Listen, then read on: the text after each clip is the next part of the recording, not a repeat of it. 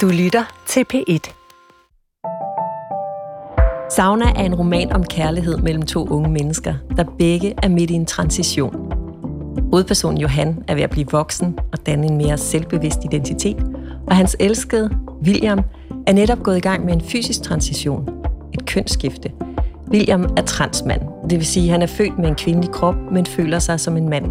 Det er kompliceret, men også en meget enkel historie om forelskelse. Mads Ananda Lodal har skrevet romanen, og han sidder lige her foran mig. Velkommen i bogselskabet. Tak. Det er godt at have dig her. Lad os begynde med den første sætning, sådan mm. som vi altid gør. Så øh, under kapitel 1. Adonis Sauna Spa og Men's Health Club ligger i et baghus i Silkegade. Hvorfor starter du med at placere sexklubben fysisk? Ja, fordi det er det, jeg gør. Ikke? Altså, ja. jeg, jeg, første kapitel har jeg skrevet om virkelig mange gange, mm. og, og, og selvfølgelig og, og virkelig sådan tænkt meget over, hvordan den skulle starte. Og jeg tror, det var meget vigtigt, det der med ligesom at placere det meget konkret, og så fortsætter det med, det ligger lige bag ved Ilum et stenkast fra Højbro Plads, og sådan, så, så det bliver ligesom placeret i nogle omgivelser, som alle kender. Hvis mm. man ikke har været der, så har man i hvert fald hørt sangene og sådan noget. Så det bliver ligesom, det bliver meget virkeligt, og det bliver meget konkret. Og den her Adonis øh, sauna og Men's Health Club, den sætter ramme for, for en stor del af romanen. Hvorfor har du valgt at placere handlingen sådan et sted? Eller altså, det her sted? Ja, altså jeg har selv arbejdet i sådan nogle sexklubber for mænd i mange år, både i, i København og Berlin. Og jeg synes, det er sådan et, det er et sjovt miljø. På mange måder minder det lidt om, om Nattevagten, for eksempel den der gamle film, ikke? Med, mm. at man placerer en hovedperson i et, i et miljø, som på en eller anden måde er fremmed, eller som på en eller anden måde er sådan et parallelt univers hvor der så sker alle mulige ting, og så bliver det bare hverdagen for ham. Øh, men for alle andre er det måske sådan lidt spændende eller lidt eksotisk. Kan du prøve at beskrive øh, stedet? Jamen, det er jo sådan en... Man kan sige, homoseksuelle mænd har sådan en meget, meget gammel tradition for at mødes med hinanden på offentlige steder, og så have sex med hinanden der. Det kan være i parker, på stranden, og offentlige toiletter, og whatever. Og så er der sådan de her lidt mere formaliserede steder, som kan være sådan nogle badeklubber, eller eller saunaer, eller sådan noget, hvor man så mødes. Øh, og, og så, ja, så mødes man der. Så det er også ligesom, det er både et sted, hvor man ligesom mødes og har sex, men det er også bare et socialt rum, mm. hvor folk kommer. Jeg, jeg arbejdede der, og sådan, øh, så når man havde nattevagter, så var det ligesom, du ved, hvis du arbejder på en eller anden bar, så kommer der alle mulige, der bare måske er ensomme, eller keder sig, eller bare leder nogen, øh, nogen, de kan snakke med, og så sidder man der så var en del af mit arbejde var også at sidde i baren, mm. og så sad jeg og snakkede med de der gæster hele natten og sådan noget. Ja, så der er både en, et barområde, hvor man kan hænge mm. ud, og så er der nogle forskellige... Og se fjernsyn og ja. Nyheder. gå på internettet og sådan noget. Dengang, mm. at øh, da jeg arbejdede, der var det... Var, altså, hvad kan man sige, så kunne man sidde der på internettet og sådan noget, ikke? Og så er der så også nogle rum, som øh, er beregnet til, at man har sex. Og der er sådan forskellige ja. temaer rum Ja, det er sådan lidt forskelligt fra sauna til sauna, ikke? Men, men, øh, men i Adonis her, som jo er, er i bogen her, der er det nede i kælderen, og så er der, så er der, så er der sådan et, en sauna, en rigtig sauna-sauna, ikke? Og så er der dampbad, og så er der ligesom sådan nogle labyrinter og sådan nogle dark rooms, hvor der er helt mørkt, og så er der alle mulige forskellige pornofilm, der kører og sådan noget der. Så det er sådan, ja, det er sådan en legerum. Og der er øh, vanvittig stor troværdighed i de her beskrivelser, det er heller ikke så mærkeligt, eftersom du har, har arbejdet øh, på sådan en klub også, eller på, på flere klubber. Men lad os prøve at fortælle lytterne, hvad det er for en historie, som du fortæller i Sauna. Øh, vi har Johan, mm. en ung mand i 20'erne, øh, så, og han er lige begyndt som receptionist i, øh, i den her sexklub øh, for mænd, Adonis. Og her tager han imod kunder, øh, han serverer i baren, han vasker håndklæder, han spoler VHS-pornofilm tilbage mm-hmm. i mhm. øh, kabinerne. Hvordan vil du beskrive vores hovedperson, Johan? Hvad er han for en mand? Jamen, han er jo sådan en ung fyr, der er i starten af 20'erne, som er ved at prøve at finde ud af at finde sig selv, og finde ud af, hvad han, hvor han er henne i verden, og hvad synes han om det ene og det andet, som jo meget sådan, det gør man, når man er i 20'erne, tror jeg.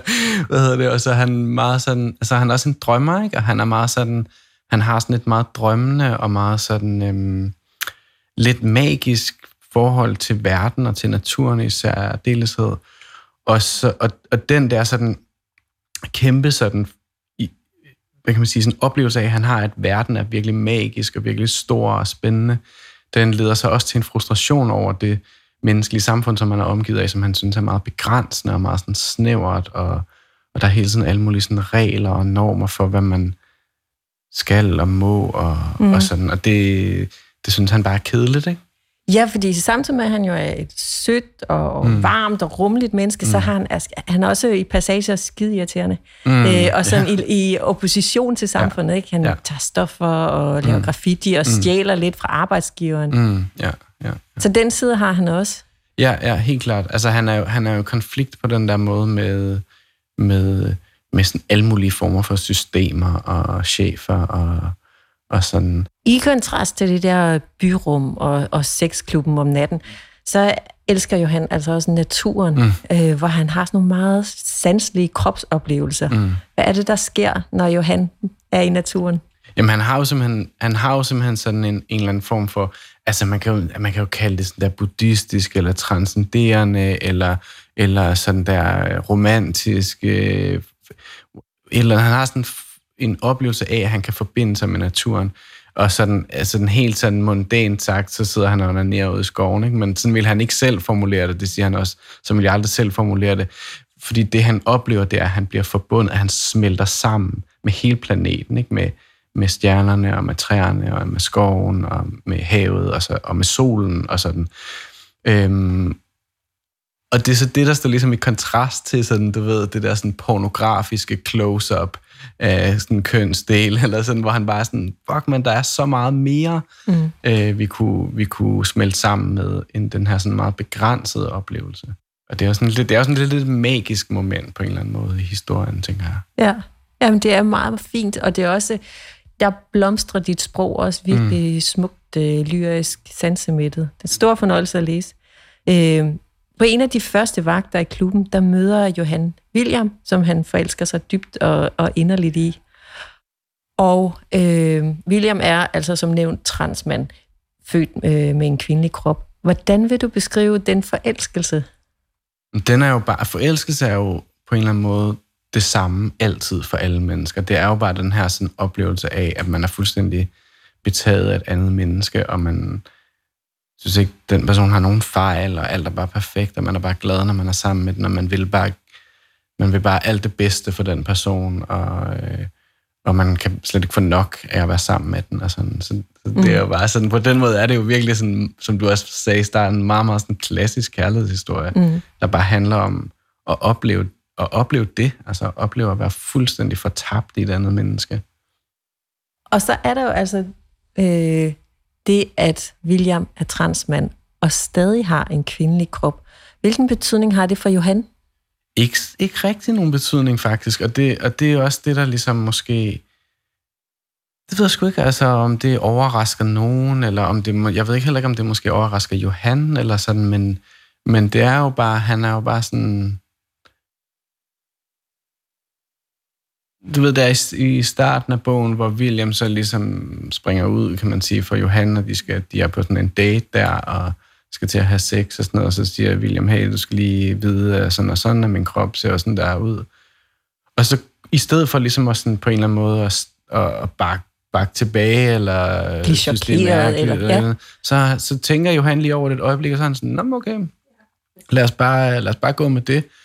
Og det viser sig også at være fuldstændig problemfrit øh, for dem begge to. Ikke?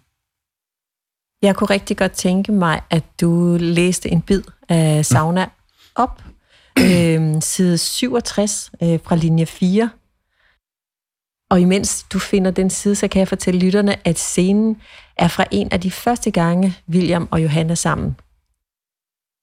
Vi faldt halvt i søvn, mens jeg lå oven på ham og stadig var inde i ham. Da jeg gled ned på siden, og vi vrikkede os ind i en tæt skiformation, vågnede William lidt op og begyndte at mumle. Siger du? viskede jeg. Vi kunne blive gift i de varme lande. Mm. Sicilien måske. Så faldt han i søvn igen. Han var varm og blød mod min mave og min lår, men jeg ville ikke giftes med ham. Gift var noget, man tog for ikke at blive det. Det var Bøssers triste selvmord for at undgå det arrangerede heteroseksuelle tvangsægteskab. Det vi havde var bedre end noget, der kunne laves papir på. Det kunne ikke stå oprejst i en kirke. Det var for stort. Jeg vågnede midt om natten, da jeg hørte døren ud til opgang gå. Jeg var alene i sengen, men jeg faldt i søvn igen med det samme. En kærlighed, der er for stor til at stå oprejst i en kirke. det, jeg bliver også inspireret. så altså, det er simpelthen så smukt og poetisk. Øhm, vi er øh, tidsmæssigt øh, tilbage i 2011, mm-hmm. foregår romanen, og, øh, og på det her tidspunkt, der er homoægteskaber ved at blive øh, lovligt gjort, legaliseret. Mm-hmm. Øh, hvordan er Johans syn på de her homoægteskaber? Ja, fordi øh, altså, historien foregår i 2011 til 12, og der sker nemlig det, som du, som du rigtigt siger, 2012 bliver homoægteskaber indført i Danmark, og samtidig øh, bliver øh, translovgivning faktisk strammet, sådan at det bliver sværere for transpersoner at få adgang til, øh, til medicinsk transition, altså øh, kønshormonbehandling og, og, og kirurgi. Så der er, sådan et, der er sådan et mærkeligt sted der, hvor det faktisk, hvor, hvor, hvor homoseksuelle får flere rettigheder, og transkønnede mister rettigheder.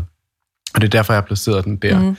Og Johan er kritisk over for homoægteskab, fordi han har sådan en idé om, at, hvad kan man sige, at homoægteskab er sådan en måde at assimilere homoseksuelle på ind i sådan en heteroseksuel mm. livsstil eller norm, ikke? Og, og hvor det ligesom er sådan en handel, der bliver begået mellem, mellem de homoseksuelle og det heteroseksuelle samfund, og så siger man ligesom, okay, I får de her rettigheder, så skal I til gengæld også være normale og indgå i et ægteskab. Hvor han har en, en kan man sige, han har sådan et, han har sådan et, en forståelse af, at, at at der også bliver produceret noget viden og nogle erfaringer, som har værdi ude i de der outsider-positioner, altså derude, uden for normalen, uden for normen på en mm. eller anden mm. måde. Og at hvis man ligesom bare assimilerer alle outsiderne, så de bliver normale, så går det tabt. Det handler faktisk om biodiversitet. Det handler om, det handler om at hvis, hvis, du, hvis du laver det hele til monokultur, øhm, så dør alle insekterne, så dør alle fluerne og bierne og fuglene og blomsterne.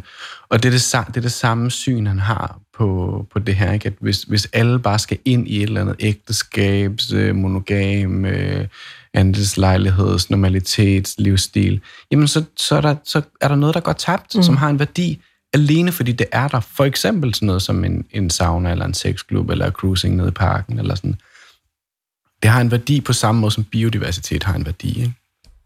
Jo, han peger på, at der er behov for at udvide vores begrebsverden, at der mm. er behov for at og, og, ja, og sige tingene på nye måder. Mm. Ja, ja, vi lever jo i en totalt vild tid. Altså, alle, der er levende lige nu, skal bare være sindssygt glade for, hvor privilegeret vi er, at vi får lov til at opleve det her. Og så er der, der er selvfølgelig alt muligt, der er besværligt mm. med terminologi, og hvad for nogle ord, man bruger om det ene og det andet. Men, men hvis du lige zoomer ud et øjeblik, så prøv at lægge mærke til, at lige nu, altså for, for 50 eller 100 eller 150 år siden, er, er for eksempel folk, der ikke er hvide og, og kvinder, mm. har begyndt at få en stemme, og er blevet, man kan se her med din flotte bogreol, der er masser af kvindelige forfattere, for eksempel. Og for 200 år siden havde det været en umulighed. Ikke? Mm. Og lige nu lever vi i en tid, hvor vi får, opleve, får lov at opleve, at folk, der er transpersoner, og folk, der hverken er mænd eller kvinder, får en stemme og tager mm. en stemme. Og, og vi er ikke enige de, om, at det er nyt. Altså, det, det har ikke eksisteret mm, tidligere i vores kultur i hvert fald. både nyt og ikke nyt. Altså, fordi øh, altså, i, i alle de før abrahamiske samfund har det været har der været pladser til sådan nogen som os. Øh, men det er, det er nyt i en moderne vestlig sammenhæng, ja. er det nyt. Og det er nyt, at, øh, at, man, at at der kommer en stemme til det. Og jeg holder jo samtidig øje med forbrugerismen, og det, at store tøjmærker og store magasiner begynder også ikke kun at, at tale om mænd og kvinder, mm, men mm, om alt muligt indimellem i sådan en, en, stor øh, forbrugsskala mm, også. Mm. Det er jo også vanvittigt interessant. Mm, sådan er kapitalismen. De skal jo altid også suge at have en bid af kagen. Men det, de gør, det er jo med til at, at normalisere øh, ja. nogle ting, ja, og, og rumme, ja, ja, at vi alle sammen bliver bedre til at rumme mange ting, ikke? Johan, han udvikler sig jo virkelig meget i løbet af de halvandet år, som romanen øh, ja. følger ham. Først og fremmest så bliver han mere og mere vred. Øh, også på Williams Det er jo vegne. en historie om, om radikalisering også på mange måder. Ja. Han, bliver, han bliver politisk radikaliseret faktisk som, som vi har været inde på et par gange, så er det, det er en helt klassisk kærlighedshistorie. Det er to mennesker, der mm. møder hinanden og forelsker sig, og så kommer de i klemme med noget, der er større end dem selv. Ikke? I Romeo og Julie, der handler det om, at de kommer fra to forskellige hus, øh, og så kan det være andre historier, så kan det være en krig, eller det kan være whatever, et eller andet. Ikke? Her der er, det, der er det det danske sundhedssystem, kan man sige, ikke? fordi at William vil gerne, vil gerne begynde den her medicinske transition, Øh, og det er vildt svært at få lov til i Danmark, det er det stadigvæk. Er det det? På, ja, det er det stadigvæk, og på nogle måder er det faktisk sværere end dengang bogen øh, foregik. På nogle måder er det nemmere, det er sådan lidt indviklet, bla bla bla. Men, men det er i hvert fald svært for ham at få øh, lov til selv at bestemme over, hvad der skal ske med hans krop. Og det gør Johan vred. Ikke? Mm. Johan kan se, at en han elsker, en han er forelsket i, og fuldstændig betaget af, lider under den måde, han bliver behandlet på af seksologisk klinik og sundhedsvæsenet mm. der. Og det gør ham vred, og det radikaliserer ham. Og samtidig så er der jo også det her med, at William på en eller anden måde gerne vil, han vil egentlig bare gerne være lidt normal på en eller anden måde. Ikke? William udvikler sig jo også i løbet af, ja. af romanen især set gennem grad, Johans ja. øjne også. Ikke? Hvad er det for en udvikling, William gennemgår? Altså, William gennemgår jo først og fremmest en udvikling fra at være sådan der en virkelig bly viol i starten, at være sådan helt vildt generet og tilbageholden til at være, være derudad aktiv, at være virkelig selvsikker og have det, have det vildt godt med sig selv. Og sådan. Så tror jeg også, det er også meget sådan en ungdomsaktiv forelskelse på den måde, at det også ligesom er sådan, det, går, det, det, det bliver hurtigt meget intens, og så går det også lidt hurtigt over igen, i hvert fald mm. for William. Mads Ananda Lodal, jeg ved, at du er uddannet lærer, du er mm. forfatter, du foredragsholder, massør og øh, kropsterapeut. Og så har du en rigtig god hjemmeside, øh, hvor man også kan se, at dit fokus er på køn og mm. seksualitet. Almindeligt.com hedder mm. den. Men jeg ved ikke så meget om dit privatliv, udover at du er født i 1980, øh, og resten det holder du øh, rimelig meget for dig selv. Hvorfor har du valgt det? Det ved jeg ikke. Jeg tror, tror jeg, altså jeg har, sådan, jeg, har, jeg har arbejdet med de her emner i mange, mange år, og også brugt mig selv meget. Øh, men jeg kan også mærke, at jeg synes, det er sådan... Altså jeg tror på en eller anden måde også, efter jeg er blevet ældre og, og har udgivet nogle bøger og sådan noget, at jeg kan mærke, at jeg synes, det er meget rart at holde lidt, holde sådan lidt privatliv på en eller anden måde. Det kommer meget tæt, det kommer meget tæt på nogle gange. Og det er også nogle gange som om, når man arbejder med sådan nogle minoritetsting, og man selv tilhører forskellige minoriteter, at så bliver, altså, er der nogle gange sådan en fornemmelse af, at, øh, at verden har krav på at vide alt om ens liv. Og det kan godt være sådan lidt grænseoverskridende faktisk. mm. Ja, jeg tænker også, at det, det kunne også hurtigt komme til at definere en samtale. Ja, præcis. Det, af en ja, eller anden mærkelig årsag, som det normalt ikke vi gør. Ja, fordi det, altså jeg har jo skrevet en roman, og det, selvfølgelig bygger den jo på nogle erfaringer, jeg har fra mit eget liv. Men, men det er jo ikke, altså den handler jo ikke om mig som sådan, eller man kan, og, og du ved, hvis du er heteroseksuel og skriver om en heteroseksuel karakter, så tror jeg jo ikke, det er dig, du selv har skrevet om, eller sådan. Sauna, det er din romandebut, øh, og du har tidligere skrevet og øh, bidraget til forskellige bø, øh, bøger om mænd, om bøsser, om trans, queer, om køn og om kroppe. Og senest der har du bidraget til novellesamlingen Bøsse Danmark, ja. som udkom for nylig. Hvorfor blev køn øh, og LGBT fokus i dit arbejdsliv? Øh, både som forfatter og i de øvrige erhverv, du har? Mm, altså, det er jo, det er jo, noget, det er jo fordi, det, det er noget, som spiller en stor rolle i mit eget liv, ikke? og i mine venners liv. Øh, og jeg ved sgu ikke, altså du ved, så tager det ene også bare ligesom det andet, ikke? og så lige pludselig, du ved, nogle gange, når man dykker ned i noget, så jo mere man går ind i det, jo mere spændende bliver det også. Øh, og så lige pludselig så ved man vildt meget om det, og så kan man bruge det til noget, og sådan noget. Så jeg tror også bare, det er sådan, men altså, i bund og grund handler det jo bare om, at det, ligesom med Johan og William, ikke? Altså Johan interesserer sig for det, fordi det handler om hans kæreste. På den måde minder det meget om mig, kan man sige. Men altså, det er jo klart, at jeg skriver jo ovenpå på 15 års arbejde i mange forskellige sammenhænge med køn og seksualitet, og meget af det har jo været aktivistisk og politisk. Øh, jeg tror, det er meget fedt for mig at gå lidt væk fra og arbejder så meget sådan politisk og aktivistisk. Ikke fordi det ikke har nogen værdi, det har en kæmpe værdi, og det, det er vigtigt, og jeg er stolt af det, jeg har lavet. Men jeg tror bare, at litteraturen og terapien for den sags skyld, kan noget andet. Det kan nemlig give rum til et sted, hvor det ikke handler om at få ret, og det ikke handler om at argumentere, men det handler om at beskrive og anerkende, hvad for nogle følelser man har, hvad for nogle oplevelser man har. Og, og det er et kæmpe frirum at træde ind i et skønlitterært rum, og ud af et, kan man sige, sådan debatrum eller politisk rum, eller sådan. Det er, et kæmpe, det er en kæmpe frigørelse, fordi lige pludselig så behøver du ikke at argumentere for ting, mm. og du behøver ikke at tænke på, om om de andre synes, at det, du siger, er rigtigt, fordi det er din sandhed. Og det er det, skønlitteraturen kan. Den kan, den kan fortælle nogle fiktive karakterers sandhed og beskrive deres virkelighed. Og undervejs i læsningen, der følte jeg mig mm. også virkelig, øh, at der følte jeg mig holdt i hånden. Mm. Følte, du gav mig en pædagogisk indføring mm. også, mm. Øh, og at du også i passager havde meget på hjerte. Mm. Øh, og jeg kunne godt tænke mig at vide, hvilke overvejelser du havde om balancen mellem det at informere og så det at skrive et litterært værk. Klart, ja. Altså, øh, hvad hedder det? Altså, jeg har, jeg har tænkt meget på det her som, som det, man kalder et FUBU-projekt, som er sådan et, øh, også i øvrigt sådan afroamerikansk udtryk, for os, by os, som, øh, som, som er sådan, man laver noget, der, hvis du tilhører en gruppe, øh, og så skriver du om den gruppe til den gruppe primært. Ikke? Mm. Og det har jeg tænkt meget, at den her bog er. Det, det vigtigste for mig, når jeg har så skrevet, det er, at dem, der kan spejle sig i den, altså dem, der også selv er trans eller homo, eller har kærester, der er det, eller whatever, at de, at de får en god læseoplevelse. Det har været det vigtigste, ikke? Så der har ligesom været sådan en primær læser for mig, mens jeg har skrevet. Mm. Men så er der jo også en sekundær læser, kan man sige, som er, som er alle dem, for hvem det her er lidt fremmed. Mm. Og der har det været vildt vigtigt for mig, også som du siger, at tage dem ved hånden og, og, og ligesom vise dem rundt. Og jeg har tænkt meget sådan på det på den måde, at man kan snakke om, om at man kan være gæst eller turist i sådan et miljø, som er fremmed for mm. en, ikke? Og hvis man er turist, du ved, så kommer man ind og tager billeder og står og glor og, og, og er snagende og stiller sådan upassende, nærgående spørgsmål osv. Det vil jeg ikke have. Men man må gerne komme ind som gæst.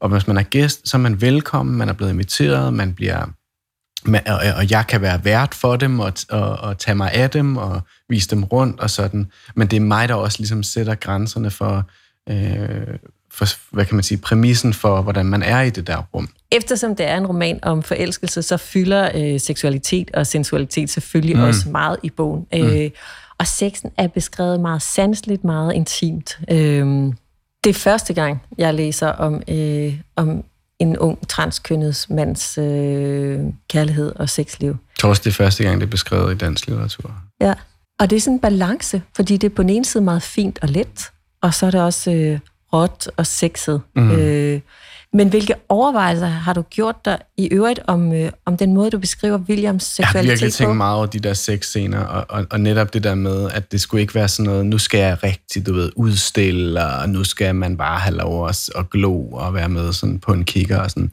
Altså, mm, homoseksuelle mænd har jo er jo sådan gennem historien blevet fremstillet meget sådan, enten sådan der fuldstændig afseksualiseret, for mm. at man ikke skulle støde nogen, eller fuldstændig overseksualiseret, og dermed bliver de defineret som nogen, der kun er seksuelle på en eller anden måde. Og det er jo bare, det har jo bare været vildt nederen at ligesom læse og ja. se på film og sådan noget som homoseksuel mand, fordi man er blevet reduceret helt vildt. Så det, har, det var vigtigt for mig, når jeg skulle beskrive den her transkarakter, at jeg ville ikke gøre det. Jeg ville gøre noget andet. Så jeg ville gerne seksualisere ham i teksten, men jeg ville ikke fetishere ham. Og den skældning var ret vigtig. Ikke? Så det vil sige, jeg vil gerne seksualisere ham, det vil sige, jeg vil gerne gøre ham til en, der både er begærs objekt, mm. altså en, som en anden er helt vild efter at have sex med, men også begærs subjekt, altså en, der også selv har et begær, og selv har nogle ønsker om, hvad jeg vil, og hvad vil jeg ikke, og jeg kan også som, som transmand tage initiativ til sex og til bestemte slags sex, og jeg vil gerne have, at man som, som læser kunne følges med Johan ind i det der begær, og tænke, kæft, han lyder mm. fræk, og han lyder, han lyder sød, og han lyder lækker, og, og jeg vil også røre ved hans krop, mm. eller du ved. Ja. Altså, men samtidig er William jo også alt muligt andet. Han er også graffiti-maler, han er også professionel svømmer, han går også på en produktionsskole. Han er også med i en, i en politisk gruppe, og sådan, altså, han er ligesom også alt muligt andet, og det er der, den der skældning men fordi hvis man fetiserer i, i sådan en tekst, mm. ikke, så bliver det sådan, så bliver det meget reducerende, ikke? og så bliver det en fantasi, som den her karakter og den her identitet skal være en del af. Og det er ikke, det, det er ikke så fedt, men, men ja, så jeg har virkelig prøvet sådan at gøre det ja. meget sådan eksplicit og, og frækt og liderligt, men også at gøre det til en, en rigtig person. Mads Ananda Lodal, du har sendt mig et par fotos fra dit skrivebord, mm. øhm, og jeg kan se, at du arbejder både udenfor under åben, åben himmel, øhm, du arbejder også inde ved et lille, enkelt skrivebord i fyrtræ, øh, og din meget søde hund er inden for rækkevidde på flere af billederne. og det samme gælder slik og alkoholfri øl, øh, tysk øl. øh, og det ser med andre ord virkelig, virkelig hyggeligt ud. Og på væggen er der en håndskrevet plakat med en plotlinje. Er du disciplineret, når du arbejder? Mm, ja, det synes jeg. Altså, jeg ved ikke, jeg tror, jeg, det, det ved jeg i hvert fald, jeg har snakket med andre forfattere om også, at de, de deler den oplevelse også, at det, det er faktisk lidt svært at finde en god rutine for mange forfattere, mm. tror jeg, det er det i hvert fald for mig, som ligesom virker. Så jeg tror, det er ligesom, det skifter lidt. Så har, finder jeg en rutine, der virker noget tid, og så kører jeg med den lidt, og så virker den ikke mere, og så skal jeg til at finde en ny rutine og sådan. Men, øh, men ja, jeg tror, jeg tror, det er meget det der med ligesom, jeg har meget sådan noget med at kigge på klokken og så sige, fra nu af og de næste 60 minutter, så er det det her, jeg laver. Og så, og så, kan jeg, så slukker jeg ligesom for alt andet. Øh, og det fungerer meget godt. Så det er meget det der med ligesom at skabe sådan et eller andet rum, hvor man ligesom sådan mentalt spærer sig inden. Mm. Ja. Men den metode er ikke nødvendigvis fantastisk for din kæreste? Nej, nej, så, altså, fordi jeg har meget sådan noget, noget, der fungerer meget godt, det er, at jeg skriver en time hver morgen, og så skal det være noget af det første, jeg laver. Og så, og så dur det ikke, hvis jeg ligesom har været på internettet først, eller snakket med nogen, og så kan min kæreste godt synes, at det, altså, det, altså der kan de godt blive lidt irriteret over det, hvis jeg kører det der i to-tre måneder med, at hver eneste morgen gider jeg ikke at snakke med dem, når vi vågner, før jeg har skrevet i en time. Og nu lytterne sidder og undrer sig, at det er jo ikke, fordi du har to kærester at du omtaler din kæreste øh, som de? Nej, det har jeg heller ikke, men det kunne jeg jo også godt have haft. men nej, min kæreste bruger de som pronomen, ja.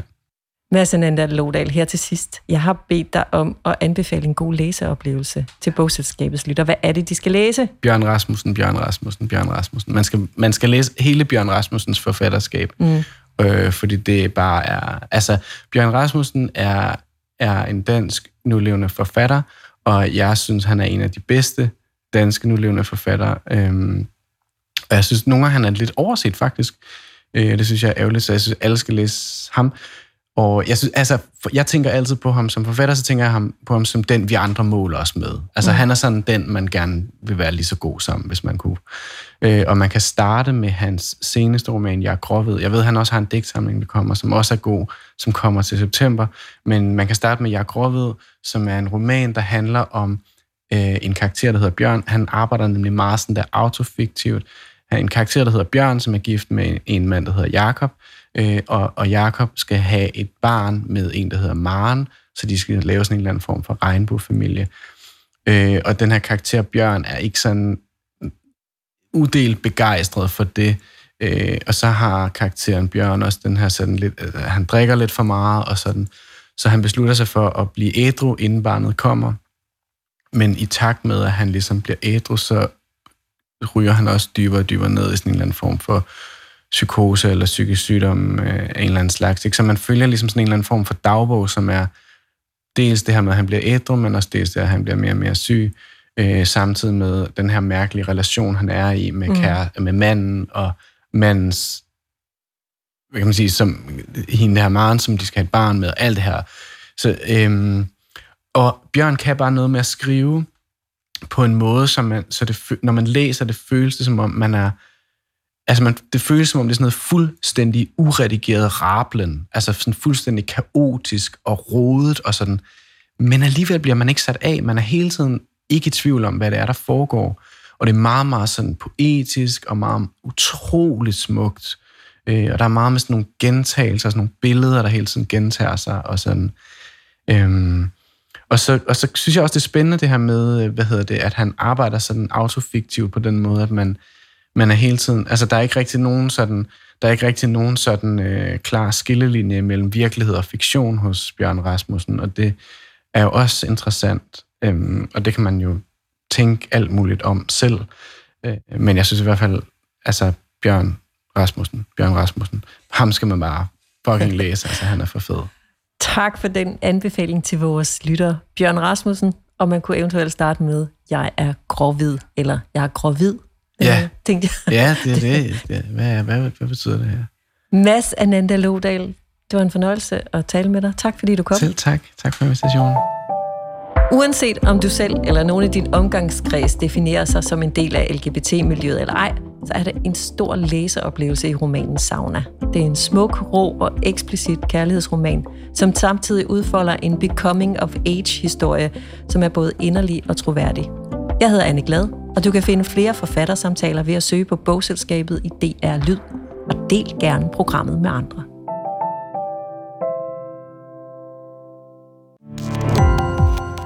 Gå på opdagelse i alle DR's podcast og radioprogrammer. I appen DR Lyd.